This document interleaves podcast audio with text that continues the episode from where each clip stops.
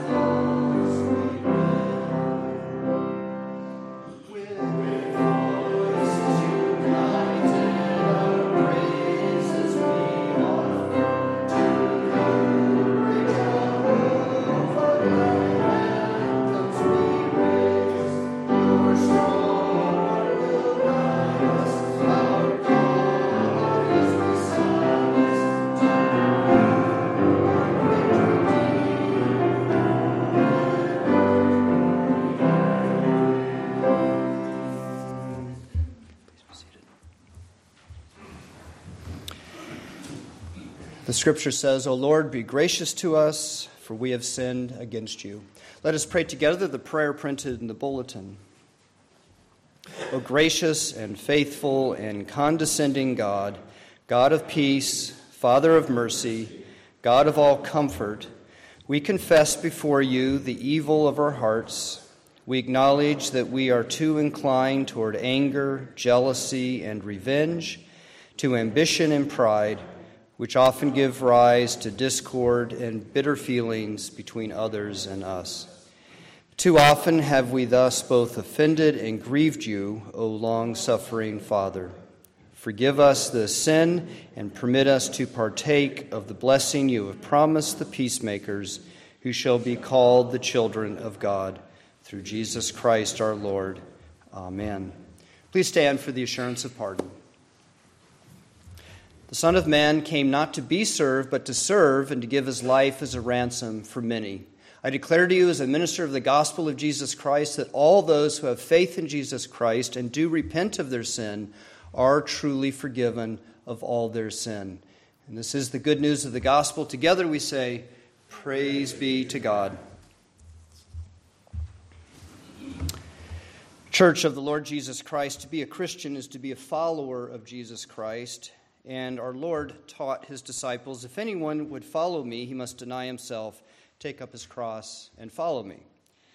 We give up everything to follow Jesus Christ. We give up our houses and cars, our security and money and comfort, our beloved families, and yes, even our own lives. We don't necessarily see this in, in uh, we don't give these things up um, automatically right away, but we learn that we must break our attachments with them if those attachments are greater than our Lord Jesus Christ. He, is our Lord, and we love him and follow him and do not want to place anything above him. And so, throughout our lives, we learn that we must break from those things and only follow Jesus Christ as our Lord and Savior. Our greatest love and devotion is to Jesus Christ. Christ gave himself for us, and consequently, we give up everything for him. So, when our life and our possessions are at stake, and sometimes they are at stake as in our Christian life, then we give them up for the sake of Jesus Christ rather than keep them. If the choice is between our possessions or something that we strongly want in our lives and following Jesus Christ, we give up those things and we follow Jesus Christ. In our insecurity and pride and unbelief, we want to hold on to ourselves and the things that are most dear to us. But Christ draws us to himself and he brings us to the cross. Our Lord has called us to a new life in this world, a world that he redeems where we are stewards of what rightly belongs to God and of the things that He has created. And so we are not to claim them for ourselves, we are to use them in service to Christ. And if push comes to shove, we give them up in order to follow Jesus Christ. For this is God's will for us in Jesus Christ, and let us say together, Amen. Our hymn is number 246 Man of Sorrows, What a Name.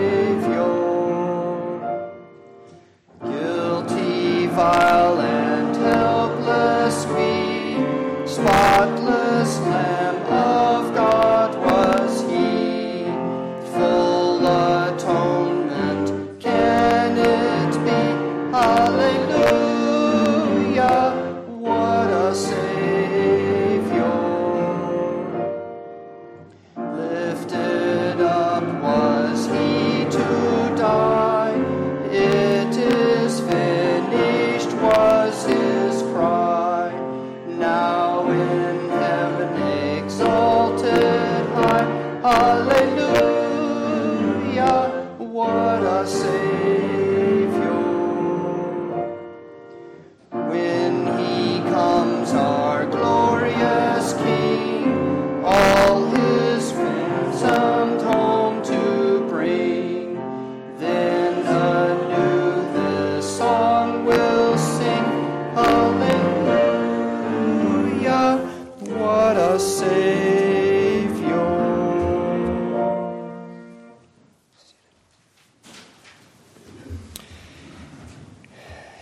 our worship, we bring our petitions to our Heavenly Father, and we're not just praying for ourselves, we're praying for others in need in the congregation, in the church, and in this world. Let us bow our heads in prayer.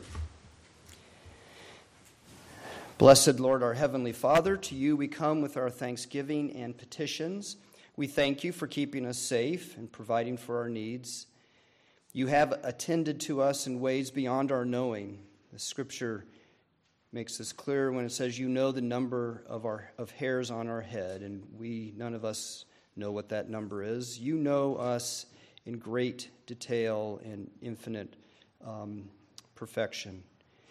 You are supervising all the things that befall us, and no harm or mistreatment or trouble is beyond your redemptive work.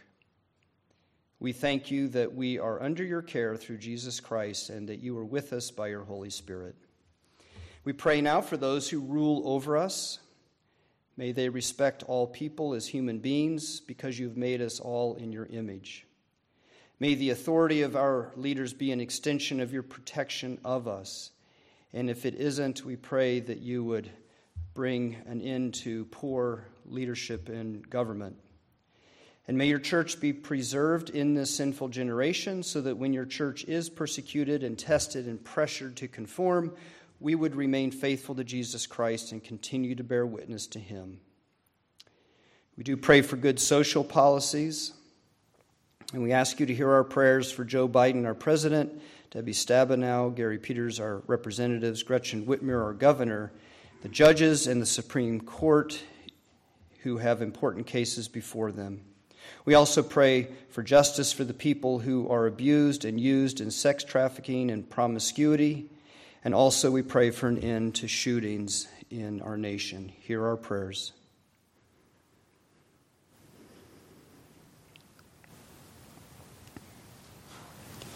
Hear our prayers for the missionaries of the church and all those who were sent out to serve you in this country and in other lands. Send forth your Spirit so that the preaching and teaching of the gospel of Jesus Christ would bring about the growth of the church in every place in this world. And may these workers also assist the churches that are already established. We pray for our missionaries Hero Hakabor and Mike McCabe and Sam Fulta, along with their families. Grant them Christian faith and hope and love in their work. We pray you'd protect them, keep them from being hindered by the authorities in those lands, and may the people they teach grow and mature in Christ. Hear our prayers for our missionaries.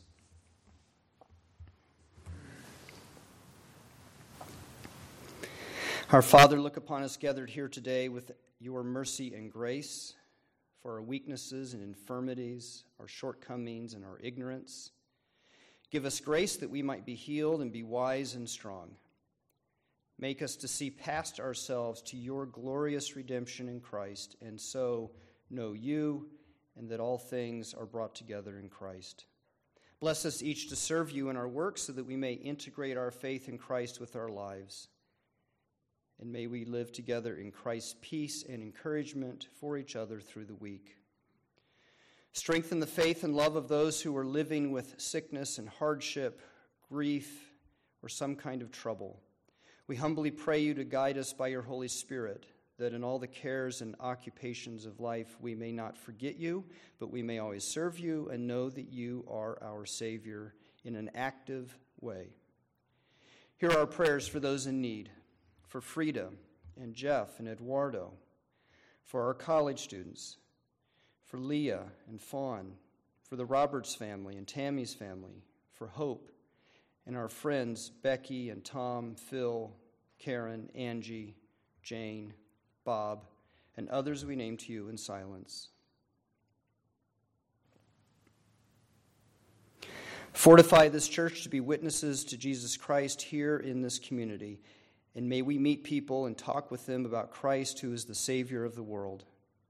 Clothe us in the new life of Christ so that we, reaching forth our hands in love, may bring those who do not know you to the knowledge of the gospel and to your mercy for us in Jesus Christ.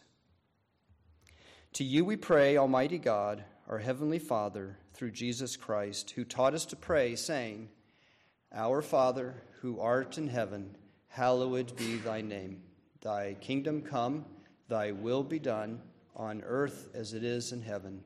Give us this day our daily bread, and forgive us our debts as we forgive our debtors. And lead us not into temptation, but deliver us from evil. For thine is the kingdom, and the power, and the glory forever. Amen. Let us present our gifts and offerings to the Lord.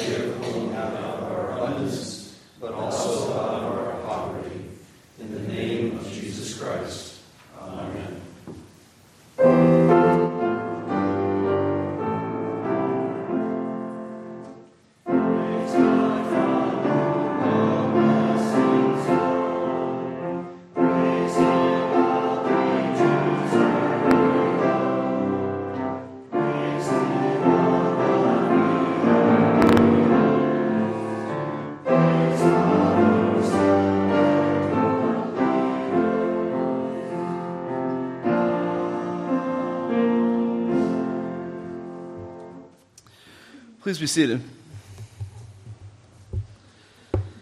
And as we open God's Word together, let us pray for uh, illumination as we read it. Heavenly Father, we thank you for calling us here this morning and for giving us an opportunity to freely gather in your name and to worship you and to learn about you. We know that all understanding of uh, the Bible comes from your Spirit, and so we pray that by your Spirit you would open our hearts and minds to uh, understand what we hear and to truly believe it, and that you would edify our lives um, through this reading in the days and weeks to come. We pray these things in Christ's name. Amen. Our Old Testament reading comes from Genesis chapter 3, verses 1 through 7.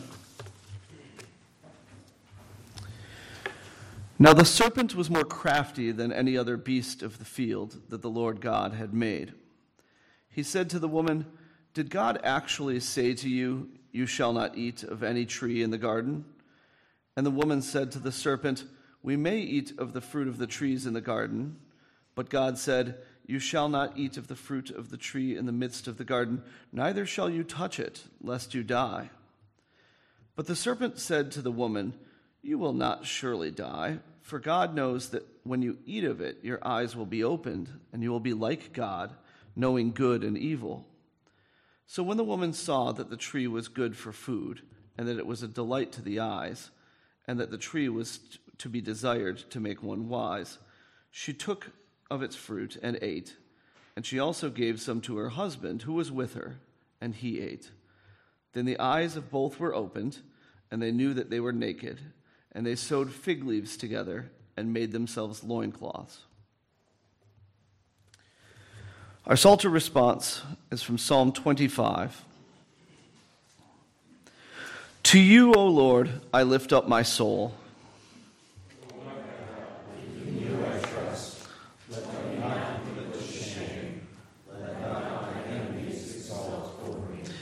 Indeed, none who wait for you shall be put to shame. They shall be ashamed who are wantonly treacherous.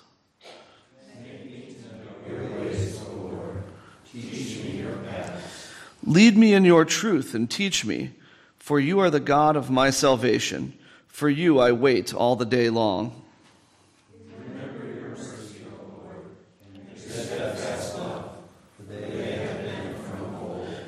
Remember not the sins of my youth or my transgressions.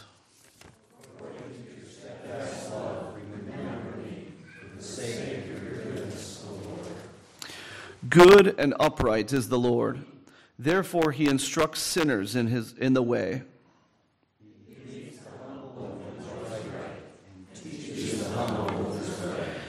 All the paths of the Lord are steadfast love and faithfulness for those who keep his covenant and his testimonies. Our epistle reading comes from uh, the letter to the Philippians, chapter 2 verses 5 through 11.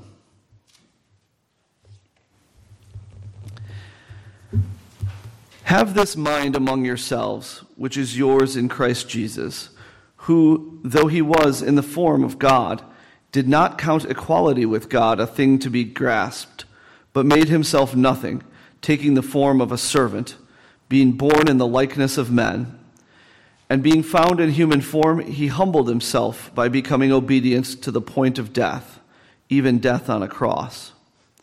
Therefore, God has highly exalted him and bestowed on him the name that is above every name, so that at the name of Jesus every knee should bow, in heaven and on earth and under the earth, and every tongue confess that Jesus Christ is Lord, to the glory of God the Father.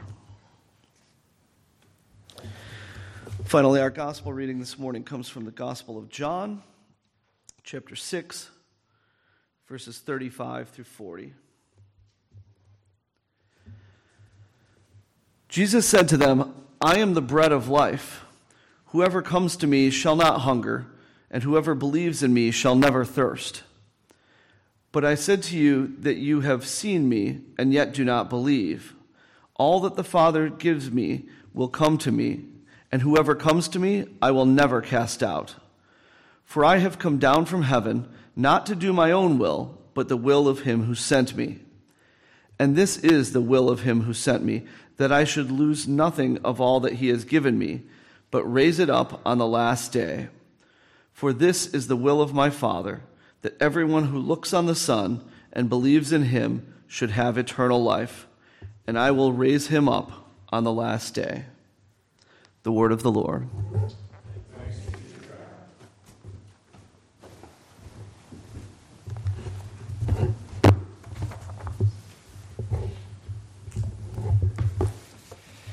We live in a rights based society.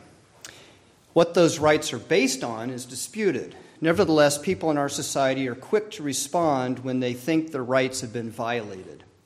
175 years ago, the Putnam's Monthly magazine ran an article in which the author responded to the issue of women's rights and said, The new movement for social reform and even for political reform needs to be countered with men's rights. The, this demand was the background for the men's rights movement that really came into uh, its, its full force in the 1970s. And it was a reaction to the feminist movement that was catching fire in those years in the 1970s. The men's rights movement focused on the oppression of men. The movement featured testimonies from men who said they were discriminated against because they were male. There was also a demand for fathers' rights, especially with child custody and um, alimony and divorce. What you had in the 1970s were two large scale rights movements, one for men's rights and the other for women's rights. When the United Nations passed the Universal Declaration of Human Rights in 1948, there began to be a global recognition that human beings possess certain rights. Rights based approach work, uh, works to shift the paradigm away from charity and toward moral, the moral duty that's imposed on the world through the international consensus of human rights. So it moved, it was trying to move away from the whole idea of welfare and charity and uh, just giving to people who were in need, and instead moving to a, a rights approach and a moral duty to help people um, who need help. Now, today it's quite common to hear people or groups of, or groups of people demand certain rights and want to assert them over others. There's a big debate right now in the public schools about what rights children have and what rights parents have, and that's not even to mention what rights do teachers have. Rights are asserted also in the church. It's not just happening out there in the secular world, it's happening in the church. Kenneth Copeland says, Know your covenantal rights. Now, he is not reformed, and I don't think he uh, would work out this idea of covenant the same way we would in the reformed churches, but he's uh, using our language and he's saying that we have covenantal rights. Anointed Word Ministries posts on its website, Demand your rights. It tells us that the word ask in the New Testament comes from the Greek word to demand. And so, the translation of John chapter 16, verse 24, which tells us that Jesus said, Whatsoever he shall ask the Father in my name, he shall give it to you, really ought to read, Whatever you shall demand the Father in my name, he shall give it to you. And even Reformed churches fight over rights. In some denominations, it is, it's a question of who has the right to the property of a church when a local church wants to move into a different denomination, and there are huge fights about that, even in Presbyterian and Reformed churches. Individual Reformed Christians can also be found who argue for their rights as well. Now, our Old Testament lesson is about trying to grasp rights that we don't have. Adam and Eve fall into sin in Genesis chapter 3. It's that story of the fall of humanity into sin. And in that story, there's a conversation with the beguiling serpent and the woman about the tree of the knowledge of good and evil, and God's command not to eat of that tree lest they die. And the serpent said, You shall not surely die, for God knows that when you eat of it, your eyes will be opened, and you will be like God, knowing good and evil. After this conversation, the first man and woman both took hold of the fruit in their hands and they tried to grasp something that was not theirs to have. The Apostle Paul appeals to the church to be humble with each other, and then he sets before us Jesus Christ. Prior to our text this morning, Paul spoke of the unity of the church That was the sermon for the, lesson for the sermon last week. And at the end of that passage, the apostle says, Do nothing from rivalry or conceit, but in humility count others more significant than yourselves. That's in chapter 2, verse 3. Then he exhorts the church let each of you look not only to his own interests, but also to the interests of others. Verse 4. But he doesn't just tell the Christians to be humble and to regard others more than themselves, which would be strictly moralistic. Like a coach emboldening his team. Okay, team, we have to get, work together, and that takes humility. If we're going to have a great season, you must think about each other, not yourself. It's not about you trying to make yourself great, it's about doing everything you can so your teammates look great. Go on, you can do it. What is our team word? Humility. And of course, they chant it. What do we want to have? Humility. Now let's go. That's moralistic. Inspiring, maybe, but moralistic. The Apostle Paul is not giving the church a pep talk on counting others more significant than yourselves. So listen to verse 5. He says, Have this mind among yourselves, which is yours in Christ Jesus. Paul tells the church their humility comes from being joined with Jesus Christ, being in Jesus Christ. They participate in the Holy Spirit who links them to Jesus Christ. Paul actually refers to that in verse 1 of the chapter. He refers to their participation in the Spirit, and then he talks about how they are encouraged or strengthened in Christ, and that's also mentioned in verse 1. Um, and that word encouragement can also mean strengthening. The Christians are humble because they're united in Jesus Christ. Now, if the church's humility comes from Jesus Christ, then we need to understand Jesus' humility, right?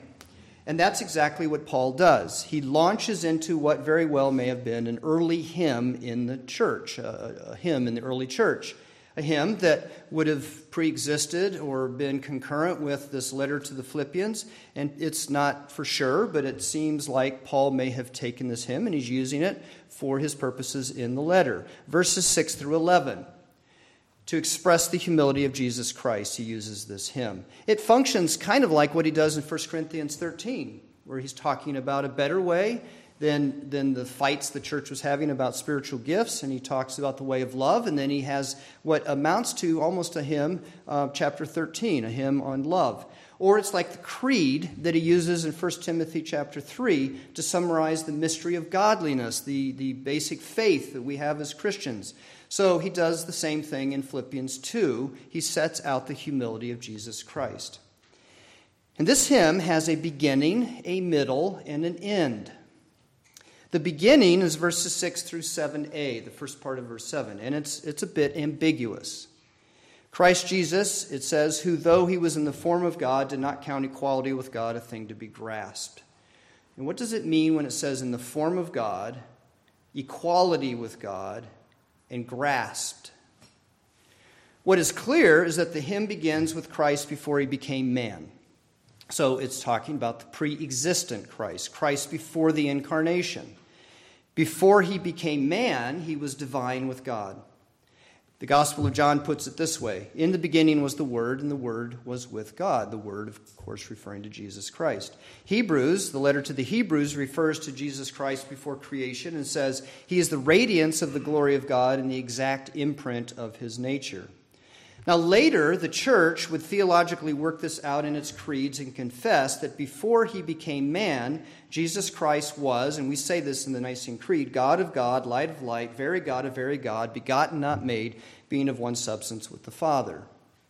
But here in Philippians, all Philippians says is that he was in the form of God. In the context of Philippians, that form has to do with rank and authority. Christ, before he became man, ranked with God and he had the authority of God. The beginning of the hymn goes on and says that Christ Jesus did not count equality with God a thing to be grasped. It's best to take equal with God as expanding on in the form of God. So Christ, being in the form of God, was equal with God. Before he became man, Christ was not inferior to God. The New Testament makes clear that there was a relationship between God the Father and the Son, the Son who is Jesus Christ, but it was not one of superiority and inferiority. Christ was not less than God, he was equal with God. And again, later the church would work this out in its creeds, confessing that Christ shared the same substance as the Father. The Council at Chalcedon in 451 AD said that Christ was consubstantial with the Father. We actually have a hymn that we sing on Trinity Sunday with uh, that word in it. You know, that's, that's tough to find a hymn that has a word consubstantial, but an important theological word. In Philippians, it's, it is that Christ shared the same status and authority and rights of God. In other words, he had what God the Father had, he was equal with the Father. The beginning of the hymn goes on Christ did not count equality with God a thing to be grasped. The pre existent Christ did not consider his divine, divine status, authority, and rights as some kind of prize to be clutched. He did not think he should grasp it tightly like an Olympic runner who has a gold medal. Here, there's a sharp contrast with Adam, who sinned against God. Adam and Eve did not have the divine knowledge of the tree of good and evil. They reached out and tried to grasp what was not theirs. Christ did have the form of God and equality with God, but he didn't consider it something to clutch for himself. Christ did not cling to his status and authority, although it was his by right. So there's a sharp contrast here between Jesus Christ and Adam and Eve. Now, the middle of the hymn is the second part of verse 7, 7b through verse 8, and it tells of Christ becoming man. It says, Christ took the form of a servant, being born in the likeness of men, and being found in human form, he humbled himself by becoming obedient to the point of death, even death on a cross. He chose to move from his divine rank, privilege, and rights to become a man. In terms of authority, it was a movement from ruler to servant. In terms of status, it was a move from the creator to the creature. And in terms of rights, it was a move from highest honor to lowliness, mere lowliness. Christ became man, but he didn't become some kind of abstract, ideal form of man. He did not just take on human nature, Christ became man in the common life of sinful humanity. He took up our sinful humanity. Romans chapter 8 verse 3 says that by God sending his own son in the likeness of sinful flesh and for sin, he condemned sin in the flesh. Unless Christ shared all the conditions of our human bondage to sin and death, he could not have broken it. So Christ shared in our humanity that ends in death for the wages of sin. Sin cuts man off from God, and God passed sentence on sin. You must surely die. Christ identified himself with man so totally that he accepted death on the cross, which was an execution for criminals. He accepted participation in man, mankind's slavery to sin and death and the law. Now, the best of later Christian theology would work out Christ's divinity and his humanity by saying he was truly God and truly man. When Jesus Christ chose to become man, he did not abdicate his divinity and become man, nor did his divinity and his humanity sit side by side with each other and he switched back and forth between them. Rather, when Christ became man, he joined our humanity to himself in such a way that he was a single subject, we would say person, um, but the idea in the Christian theology is more a subject, a, a personal subject. But in the context of Philippians, Christ moved from his high rank, authority, and rights with God to the slavery, the bondage of sinful humanity. And the end of the hymn speaks of Christ being highly honored. It's verses 9 through 11. It says, Therefore God highly exalted him and bestowed on him the name that is, above every name, so that at the name of Jesus every knee should bow in heaven and on earth and under the earth, and every tongue confess that Jesus Christ is Lord to the glory of God the Father. The heavenly Christ returns to the high dignity that he had at the beginning. God highly exalted him because he fulfilled God's plan of salvation. By becoming man and joining himself with sinful humanity, he did what could otherwise not be done. He made it possible for us to be saved and have eternal life with God. The difference between his humbling himself and his return to his high dignity is that he returns as Christ who became man. Christ made common cause with us and returns as our representative. And here's what G.B. Caird says What Adam lost by grabbing for it, Christ has gained for himself and for others. Now, later theology would reflect on the great arc, and I've used that uh, metaphor, that image, a lot in, in classes I've taught and in other sermons. But the great arc of Christ starting high in the heavens with his equality with God, and then descending to earth by humbling himself and becoming man, and then rising back up to heaven in his exaltation. It's this great giant arc swing. When I use that metaphor, I always think of a swing in Leoti, Kansas that the, the, the structure for the swing was probably uh, getting close to the bottom of the beams over here. And the chain was attached to the top. This is in the park, the city park. And then the, the uh, seat on the bottom. And people would sit on it and you'd have to pump your legs and really move it. Now, the difference with that swing, it was huge. It was enormous. It was scary because it swung way out and way back. But where does it start? Starts down here. Jesus' swing starts in heaven, comes down, and goes back. Here, in the context of Philippians, Christ's exaltation is about his rank, authority, and rights. And the hymn says that God bestowed on him the name that is above every name. And the name Lord is not just a title, he is raised up to his rank and authority as Savior and Lord. So, in other words, all of the cosmic powers are subject to him, and Paul mentions them here in heaven and on earth and under the earth. That includes the angelic rulers in heaven, as well as those who live on earth, and the dead in Hades under the earth. They all are brought into submission to Jesus Christ. And Paul is alluding, actually pulling a verse from Isaiah here. To me, every knee shall bow and every tongue shall swear allegiance. And then he applies that um, from the, it's, apply, it's the Lord saying that in Isaiah, and Paul applies that to Jesus Christ. To Jesus Christ belongs the honor and the glory. Don't overlook what's happened here. God exalted the one who was equal with God and yet who did not cling to his status, authority, and rights. The one who humbled himself by becoming man in the lowly, sinful condition is exalted. Jesus Christ humbled himself for us, and God honored his humility. This is the kind of humility we have in Christ. The Apostle Paul says, Have this mind among yourselves, which is yours in Christ Jesus. It's yours in Christ Jesus. Now, do not hear the first part of that line, have this mind among yourselves, without hearing the second part, which is yours in Christ Jesus. This is Christian humility.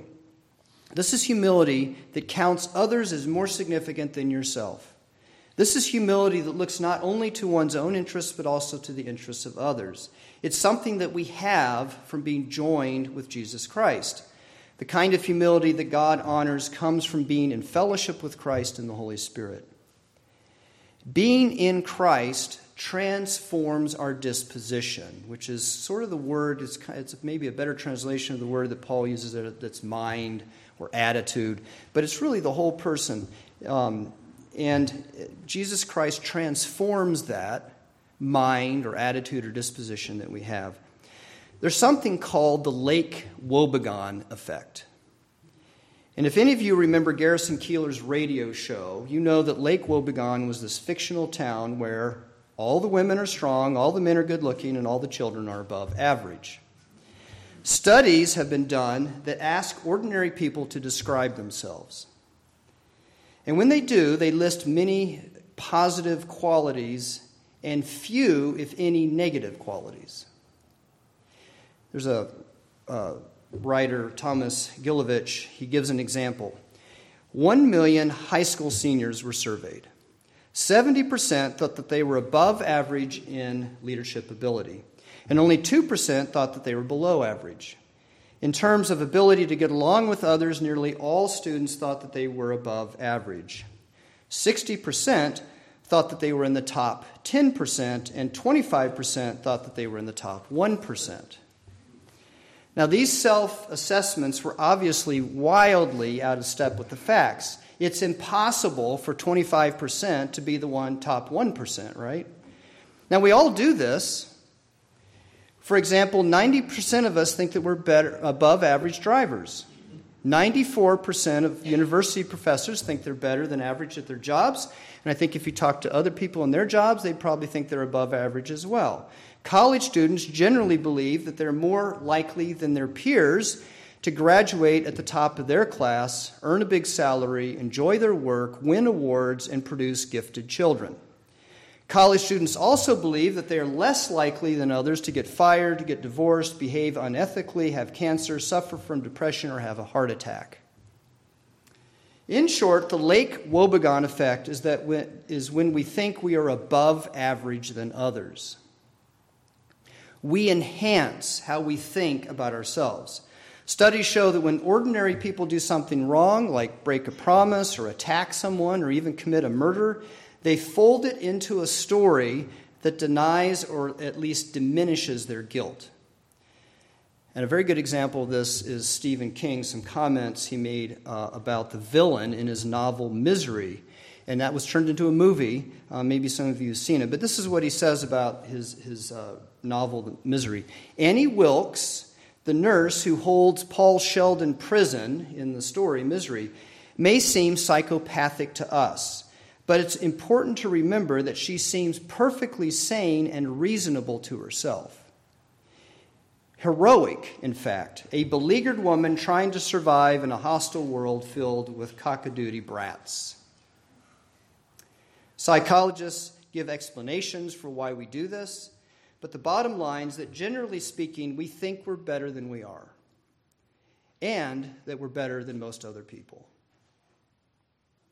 But not everyone thinks they're better than average. There are those who think they're worse than average. Typically, that's how people struggling with depression think about themselves that they're not gifted, they're not better looking, they're not smarter than average, or generally better people, and so on. And if they take a survey like the one that I mentioned before, they would list more negative qualities than positive ones. It's a script, is what we have here. We have a script going on that we follow in this world about being better and being worse, and most of us think that we're better than average and not the worst. Well, Jesus Christ rips the script. He looked to our interests rather than to his own. Christ humbled himself in order to save lowly sinners who think they're better than they are. And God exalted him. Jesus is the lowly one and the best one. And by doing this, he transforms the whole better and worse thing that we do with ourselves and with each other. We don't have to think ourselves more highly than others in order to feel good about ourselves or be strong in the world. We don't have to think ourselves worse because we don't measure up to others. You see, Jesus turns the whole disposition upside down, turns it inside out. He relieves us from the impossible burden of being better than others. I don't need to be. Jesus Christ, who was equal with God, became lowly man in the sinful world, and he's the one with the highest honor. Not us, not me. Joined with Jesus Christ by faith and by baptism, he frees us from that whole better than you way of thinking. With faith in Christ and by the power of the Holy Spirit, we can count ourselves, we can count others as better than ourselves, and we can seek to bless them. Let us pray. Almighty God, you have given your only Son to be for us the sacrifice for sin and also an example of the life of humility. Give us grace to receive thankfully the fruit of his redeeming work and to follow in his way of looking to the interests of others more than ourselves. Through the same Jesus Christ, our Lord and Savior, who lives and reigns with you in the Holy Spirit, one God for uh, forever and ever. Amen. Please stand and let us confess our faith with the creed in the bulletin. We believe in one God, the Father Almighty, maker of heaven and earth, of all things visible and invisible, and in Lord Jesus Christ, the only begotten Son of God, begotten of his Father before all worlds, God of God, light of light, very God of very God, begotten, not made, being of one substance with the Father through whom all things were made, who for us and for our salvation came down from heaven and was incarnate of the Holy Spirit of the Virgin Mary and was made man, and was crucified also for us under Pontius Pilate. He suffered and was buried, and the third day he rose again according to the Scriptures and ascended into heaven and is seated at the right hand of the Father. And he shall come again with glory to judge both the living and the dead whose kingdom shall have no end. And we believe in the Holy Spirit, the Lord and giver of life, who proceeds from the Father and the Son, who with the Father and the Son together is worshiped and glorified, who spoke by the prophets. And we believe in one holy, Catholic, and Apostolic Church. We acknowledge one baptism for the remission of sins, and we look for the resurrection of the dead and the life of the world to come. Amen. Our hymn is number 199 See Amid the Winter's Snow.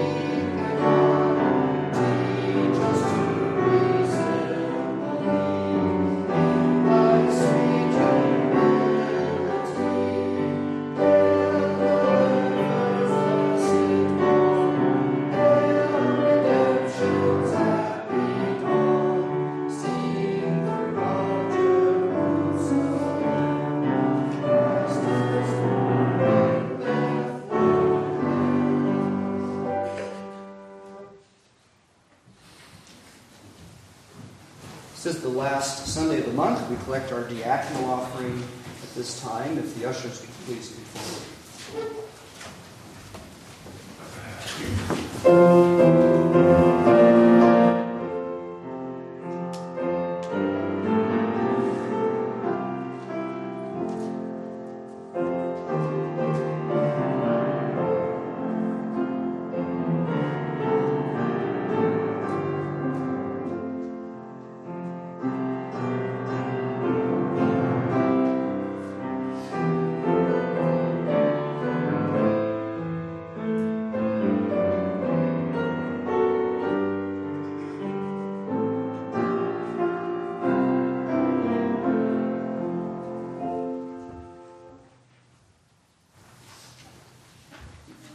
pray with me the prayer printed in the bulletin. Gracious and merciful Father, may these offerings glorify you and enrich the life of others with the overflow of goodness and cup of blessing which you have filled so bountifully for us. And this we ask in Jesus' name. Amen. The scripture says the Lord has caused his wondrous works to be remembered the Lord is gracious and merciful. He provides food for those who fear him. He remembers his covenant forever. As they were eating, Jesus took bread and blessed and broke it and gave it to his disciples. And he said, Take, eat, this is my body. And he took a cup, and when he had given thanks, he gave it to them, saying, Drink of it, all of you, for this is my blood of the covenant, which is poured out for many for the forgiveness of sins. So this is the Lord's table. This is not we would say is not the church's table, it's the Lord's table. It's not the table that each of us have in our own homes. It's the Lord's table. It's a special table. It's a table that stands apart from all other tables in this world. And here, our Lord invites us to feast with Him. Those who come to this holy meal promise to trust and love and obey Him as the Lord of every realm of life and to live in love and concern for each other.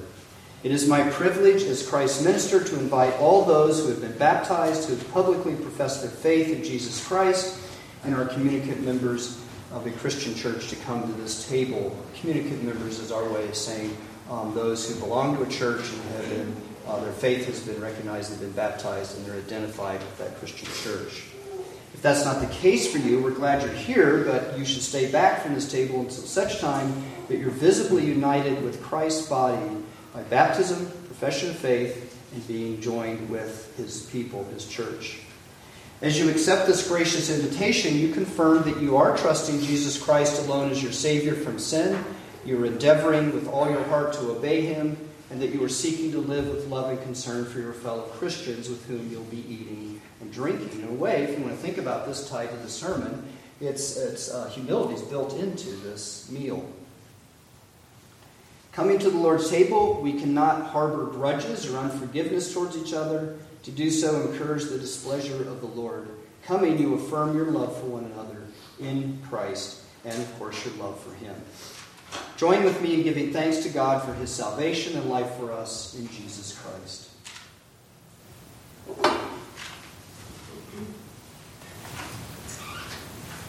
The Lord be with you. And also with you. Lift up your hearts. Let us give thanks to the Lord our God. It is right to give him thanks and praise. Heavenly Father, we do give you thanks for your beloved Son, Jesus Christ, who, though he was equal with you, became a man and lived among us as the servant of our salvation. He came to lead us in the way of true life, to suffer and die in order to free us from sin, to bear the cost of our sin, and to be raised into new life for us. He was obedient even to die on the cross so that we might pass from death to life. And so he is the beginning of your new creation. And all of heaven praises your great and glorious name. And we join in that song of heaven, saying, Holy, holy, holy, Lord God of power and might, heaven and earth are full of your glory. We pray now that you would consecrate this bread and cup by your Spirit so that we may be fed by our Lord Jesus Christ as we remember his death in faith. May our eating and drinking strengthen and refresh our communion with Him. And we thank you that even as there is one bread and one cup, so the church is one, and together, with all your saints, we have been joined with Christ. We praise you and we glorify you forever, Jesus Christ our Lord. through whom all good things come, and who has blessed us in the Spirit, and to whom is all the honor along with you, Almighty Father, now and forever. And together we say, Amen. The Lord Jesus Christ took the bread, and after giving thanks, he broke it and said, This is my body given for you. Do this in remembrance of me. And he also took the cup, saying, This cup is the cup of the new covenant, sealed in my blood, shed for you for the forgiveness of sins. As often as you drink it, do this in remembrance of me.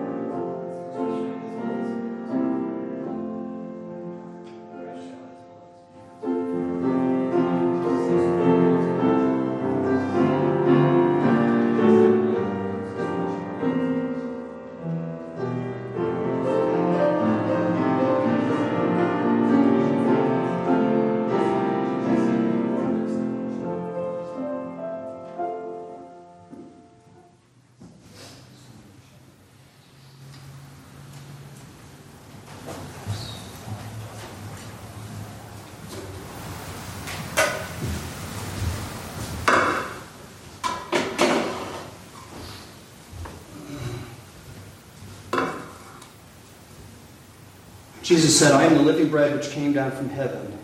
All those who eat this bread shall live forever, and the life I give for the life of the world, the bread I give for the life of the world, is my flesh. Take and eat this bread and drink this cup, and remember Christ's body and blood given for you. Receive it with faith and thanksgiving. Take and eat and drink.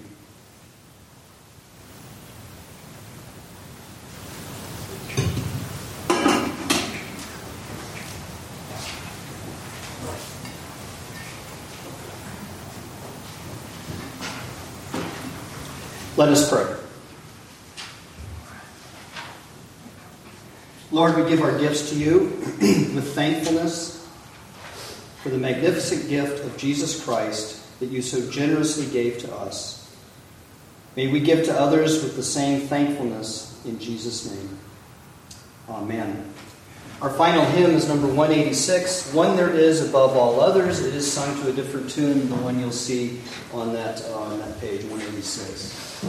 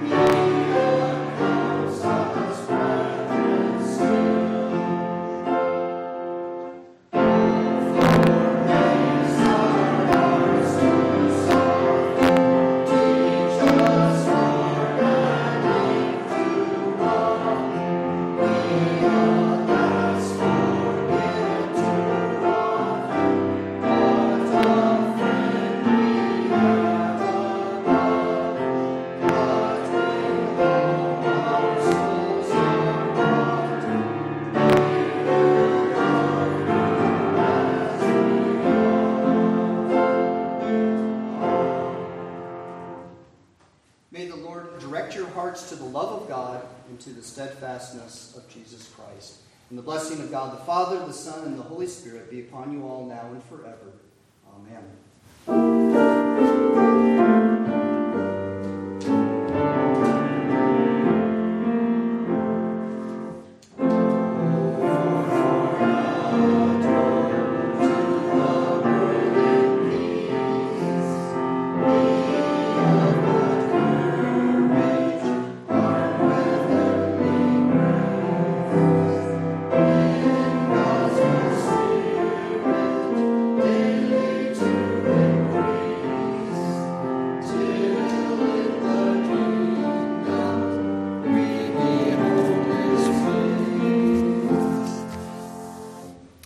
Please be seated. Let's take a moment to look at the insert in the bulletin to catch up on some uh, calendar items. First of all, we will be having um, our Christian education classes today, both for the adults and the uh, the older uh, young people. Um, that will be today um, we have in our bulletin an insert about the OPC thank offering. We will be collecting that on Sunday, November 19th. Um, this goes toward home missions, church planting, and so forth. It notes here that in 2023, it says you supported 31 mission works, four church planting interns, two evangelists, three prayer supported works, and 10 regional home missionaries. So those are the sorts of things that this offering will go toward. We have our Thursday night Bible study, 7 o'clock here at the church on the development of the Christian canon. The women's prayer meeting uh, coming up Thursday, November 9th. And I think that is all I have, all I wanted to highlight this morning. Is there anything else? Very well. Let's enjoy some refreshment before our classes begin. You're dismissed.